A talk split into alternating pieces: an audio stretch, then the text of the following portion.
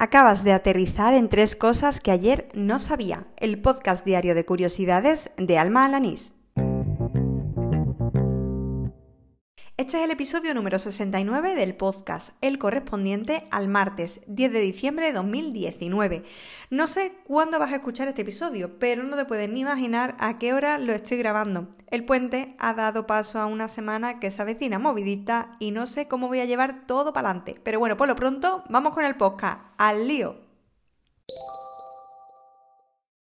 Hoy he tenido la suerte de visitar la nueva exposición de CaixaForum Sevilla, Poéticas de la Emoción. Es una muestra distinta a las últimas a las que he ido y que me han permitido hacer monográficos del podcast.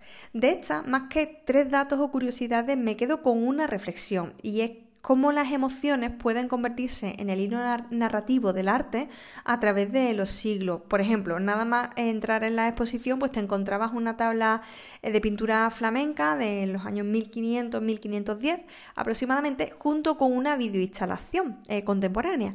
La primera religiosa, la segunda era profana, utilizaban pues lenguajes visuales y formatos totalmente diferentes, pero sin embargo, ambas conseguían transmitir el mismo sentimiento. No obstante, de toda la exposición me quedo con Homúnculo, de Manolo Millares.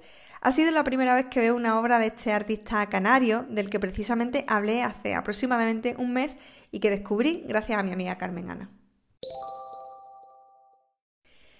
Una de las cosas que he hecho esta mañana al levantarme antes de ir al trabajo ha sido ponerme al día con todas las newsletters de Alex Barredo que tenía atrasada y que eran muchas.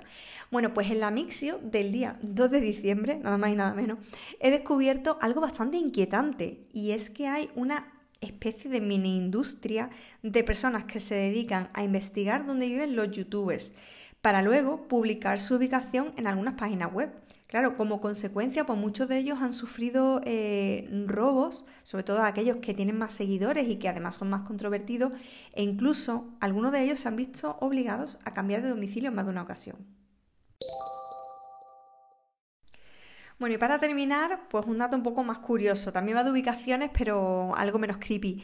Mi amiga Pauli difundía hoy en Twitter una app que me ha dejado locker. Se llama Toma Castaña y es un localizador de puestos de castañas asadas. Bueno, el localizador en sí no tiene versión escritorio, no tiene mm, posibilidad de consultarse a través del ordenador. Pero lo que sí tiene es una web en la que cuentan un poco más acerca de esta iniciativa, de la que por supuesto dejaré el enlace en las notas del programa.